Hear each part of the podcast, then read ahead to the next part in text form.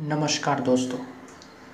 अभी हर social media पर ये ट्रेंड चल रहा है कि मोदी मेड डिज़ास्टर कोविड का जो दूसरा लहर चल रहा है, इसके लिए मोदी सरकार या नरेंद्र मोदी जिम्मेदार है। ये जो एंटी मोदी फोर्सेस है, जो विपक्षी पार्टी है, उनका मानना यही है।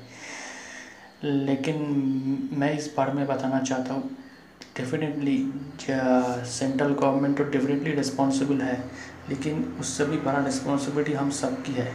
सेंट्रल गवर्नमेंट हो स्टेट गवर्नमेंट हो, और पब्लिक सबकी रिस्पॉन्सिबिलिटी बनती है। सेंट्रल गवर्नमेंट की यह रिस्पॉन्सिबिलिटी थी कि जब कोरोना का पहला लहर ख़त्म हो गया था, जब केसेस बिल्कुल निचले स्तर पर आ गए थे, तब उन्होंने कोई प्रिकॉशन नहीं लिया था। कि तब से ये बताया जा रहा था कि कोरोना का दूसरा लहर कभी भी आ सकता है। तो उस उस उस हिसाब से देखा जाए, उन्होंने उस तरह से प्रिपरेशन नहीं लिया था, उस तरह से प्रिकॉशन नहीं लिया था। इसलिए जब दूसरा वेव कोविड का आ गया तो वो थोड़ा अनप्रिपेयर दिखे। तो डेफिनेटली इसमें सेंट्रल गवर्नमेंट की चूक तो हुई है। दूसरी बात है स्टेट गवर्नमेंट स्टेट गवर्नमेंट भी वही बात वही बात मैं कहना चाहूँगा जो मैंने सेंट्रल गवर्नमेंट की बारे में किया।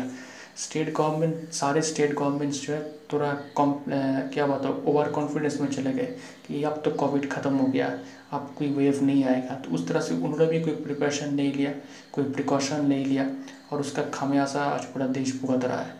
और तीसरी बात आती है पब्लिक का। पब्लिक का इसलिए सबसे बड़ा इम्पोर्टेंस है क्योंकि उन्होंने भी कोविड का कोई रूल्स और रेगुलेशंस फॉलो नहीं किया। ना कोई सोशल डिस्टेंसिंग हुआ, ना तो लोग मास्क पहना ना सैनिटाइज़र यूज़ किया, कुछ भी नहीं किया।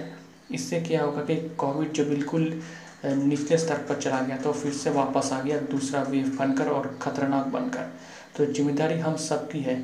सिर्फ़ ये कह देना कि सिर्फ़ मोदी सरकार की वजह से ही कोविड का दूसरा वेव आ गया, ये बिल्कुल ही गलत है। ज़िम्मेदारी सबकी बनती है और सबकी ज़िम्मेदारी फिक्स होनी चाहिए, ताकि आने वाला जो समय आ रहा है, हमें अब एकजुट होकर लड़ना चाहिए, एकजुट होकर काम करना चाहिए ताकि इस संकट के घड़ी से, इस संकट से हम निकले निकल सके। और जो गलती हमने कोविड सेकेंड वेव के दौरान की है, वो गलती आने वाले फ्यूचर में हम लोग ना करें। बस यही मुझे कहना है।